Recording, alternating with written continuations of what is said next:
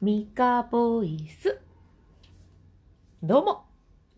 育児に関する日々の気づきを経験談としてお話ししているボーカルトレーナーのミカです。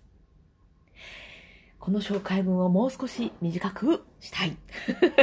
考えろって話ですよね。ちょっと考え中なんですが、なかなか浮かびません。さあ、それでは今日もボイトレをしていこうと思います。まあ、いつも言ってますが、トレーニングっていうほどのものではありません。うんと、でも、声を出しといて悪いことはないな。ということで、えっ、と、現在絶賛挑戦中、試し中のボイトレ配信になっております。えっと、そう、トレーニングではないので、例えば、うーん、ここの筋肉をこんな風に動かして、みたいな、そういうアドバイスまではちょっとできないので、皆さんが、えーできるような音域だったり、うーん、難しすぎないのっていうところに、こう、焦点を当ててやっております。が、まあ、やっぱりね、個人差もあれば男女差もあるので、出にくい場所だったり、うん、低い、高いとかってあると思うんですよね。なので、えっ、と、まあ、あくまでできるところ、出る部分だけやってもらえたらいいな、なんて思っております。えっ、と、これまでハミングをやって、えー実際にあーとかいーとか声を出すっていうのもやってきたんですが、えっ、と、年末ですよね。なので、ちょっと苦手な人が多いやつに挑戦しようかなと思います。で、この年末の間、うん、その練習がてら、まあ練習ってほど、まあ楽しみながらやってもらえたらいいと思うんですけど、なんかそんな時間にしてもらってもいいかななんて思って、今日はですね、リップロール。これをやっていこうと思います。これね、できる方はさっとできるんですけど、苦手な人は本当になかなか、なかなかできない。で、これもね、ここをこうするとやりやすいとか、あこの人こういう感じで息吐いてるからこうやなとか、アドバイスはね、もうその方の声を聞いたり見てみないとわからないので、よくあるアドバイスだけしておきますね。えーまずリップロールって何やってとこなんですけど、これです。唇がブルブル動くやつ。えっと、ベロがルルルってこう、ラリルレロでルルル舌を巻く。これじゃなくて、唇ですね。ブルブルブルブルブルプルプルプルプルっていう風になってる。これがリップロールです。でね、これやりにくいっていう方は、めちゃくちゃ力が入っている可能性があるので、まず力を抜いてください。力入ってるとね、プッ、プッ、プッ、プッ、みたいに なかなか難しいです。力を抜く。であとは、唇の端っこ、両方の端っこを軽くキュッと押さえる。ぐっと押さえないですよ。軽くピッと押さえて、うん筋肉の補助をしてあげると、やりやすいっていう、まあ、この二つですかね。うん、皆さんにこう、声だけで配信できる、お伝えできるアドバイスって、まあ、押さえて、軽く息を、プー、プー、プーと吐くと、プー、プー、プー、リップロールのリップ、卵？みたいなのが生まれるので、これに慣れてもらって、プルプルプルプルという風にリップロールをしていくと良いです。このリップロールね、結構歌にすごく有効なんですよ。歌いにくい歌もリップロールで歌ったりするとすごいね、コツがつかめたりします。なんかいい歌ないかな例えば、ちょっとさっきホムラ聞いてたんで、あの、鬼滅のホムラを、ダラリララダララララっていうところを歌いにくいなっていうんだとすれば、リップロールで、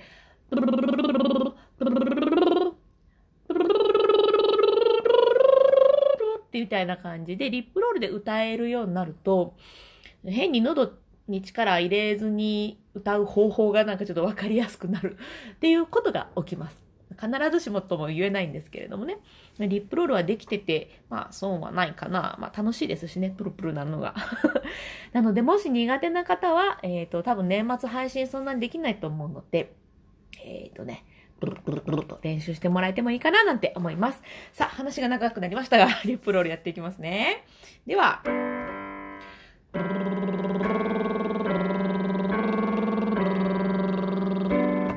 感じでやっていきます。えーえーと、苦手な方は、えっ、と、例えば、プルプルプルプルっていう感じで、毎回毎回やり直したりしても全然 OK です。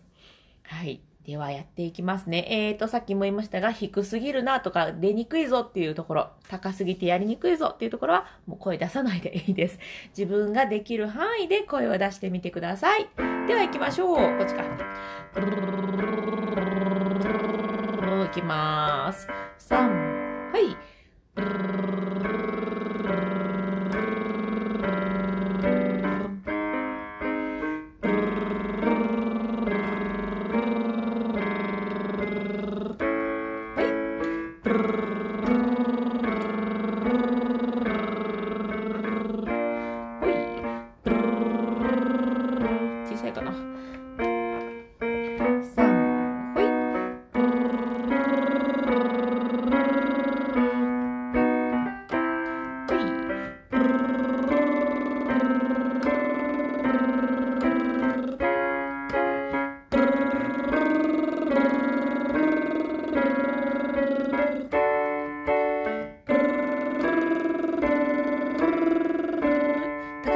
どい方は途中でやめてくださいね。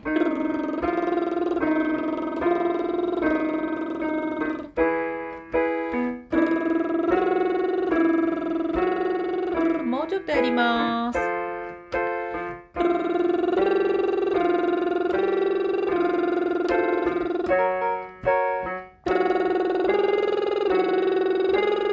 ラス、ラ、噛んじた。ラスト。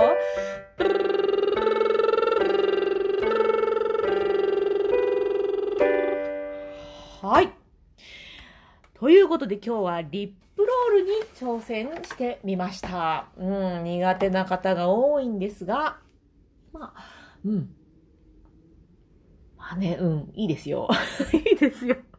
歌には結構有効なので、まあね、できない方は例えばハミングで、うんうんうんとか、えー、あーあーとかでもいいので、えっ、ー、と、普段の生活にちょっとね、声を出すっていうことを取り込んでもらえたら嬉しいなと思います。さて、それでは、今度は育児の話なんですが、タイトルにも書いたように、途中にアンテナ立てるっていう話をしていこうと思います。私はですね、今、できたところ探し。これを進めています。えっ、ー、と、このね、配信を始めた頃は、できていないところに目をつけて、あじゃあどうするとうまくいくかな。どうやったら、ううまいこと、まあ、動いてくれるかなとか、そういうことを配信してたんですが、続けてるうちにしんどくなってきたんですよね。まあ、理由としては、えー、そのできないところを探しているので、まあ、どうしてもちょっとネガティブっぽくなってしまうとか、なんでできひんねやろ。なんでやってくれへんねやろ。みたいなね。で、私そういうことがしたかったわけじゃないと。ね、楽しい日々を過ごしたい、喜びを口にしたいと思ってているので、えっ、ー、と、まあ、親バカ配信になってもいいから、できたところを見つけて、うん、まあ、声に出していこうっていうふうに思ってやっております。これがなかなか良くて、結構ね、このイライラすることも減りましたし、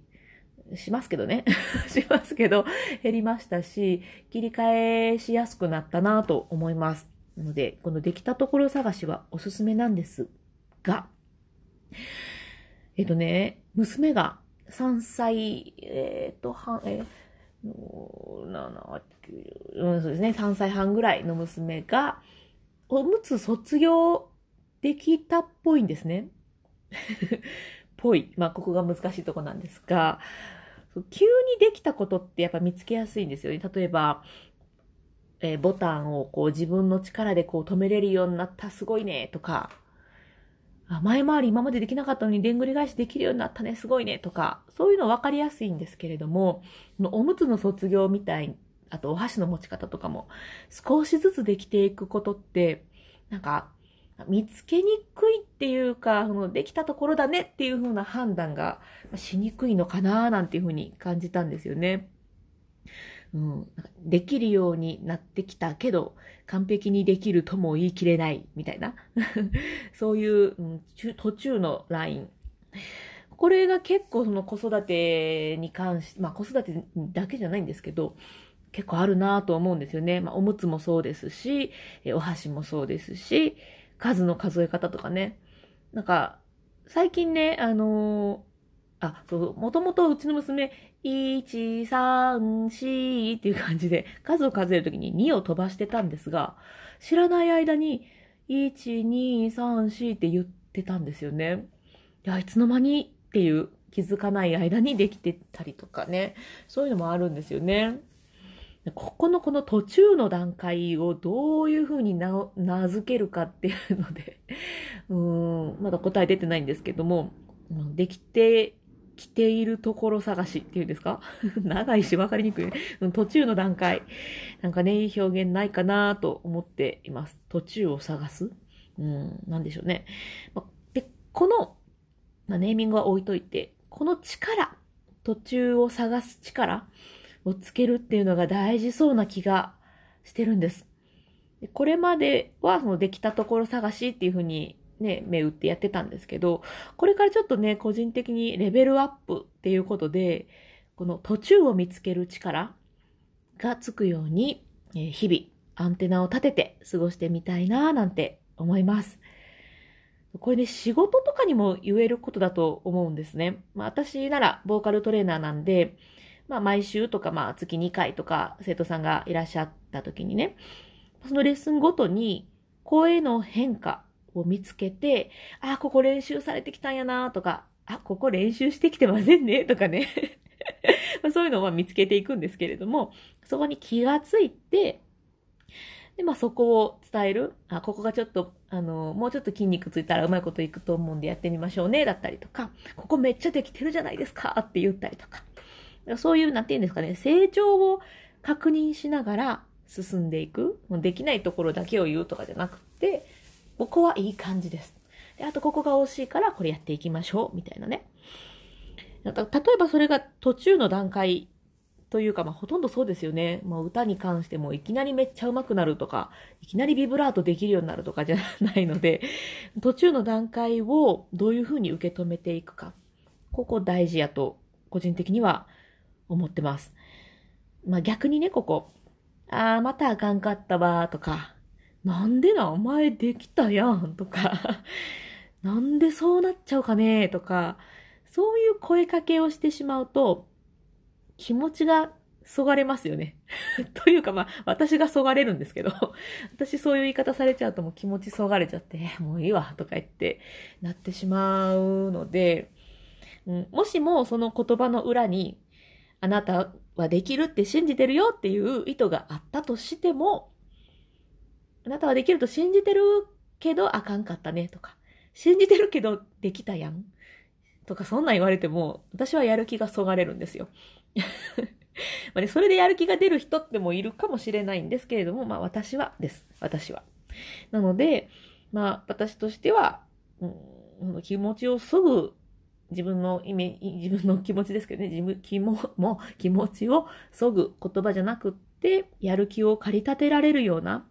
で、やってきたことを認めたりとか、やれてないこともこれからできるってことをこう認めていったり、なんかそういう言葉がけをしていきたいなと思っているので、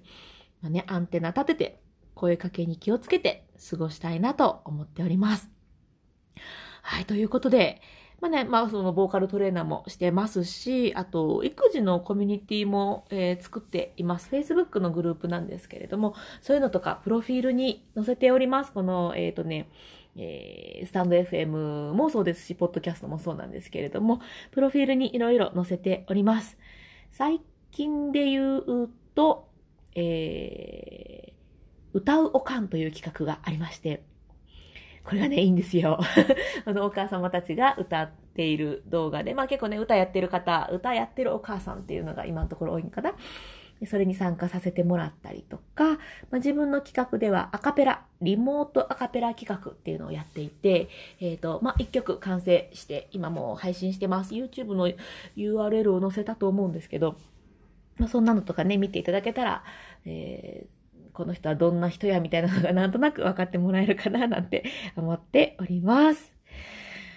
はい、次の、あ、そうそうそう、次のね、新曲、ちょっと候補曲があるので、もうね、今日早速、リモートアカペラ第2弾進めていこうと思うので、これね、あの、どんな方でも参加できるようにしていくつもりなので、もし興味ある方ね、チェックしていただけたら嬉しいです。ノートで情報更新してるかな？うん。はい。それでは、えっ、ー、と、今日もスタンド FM 聞いてくださった方のお名前読み上げさせていただきます。えっ、ー、と、隣の客さん、ありがとうございます。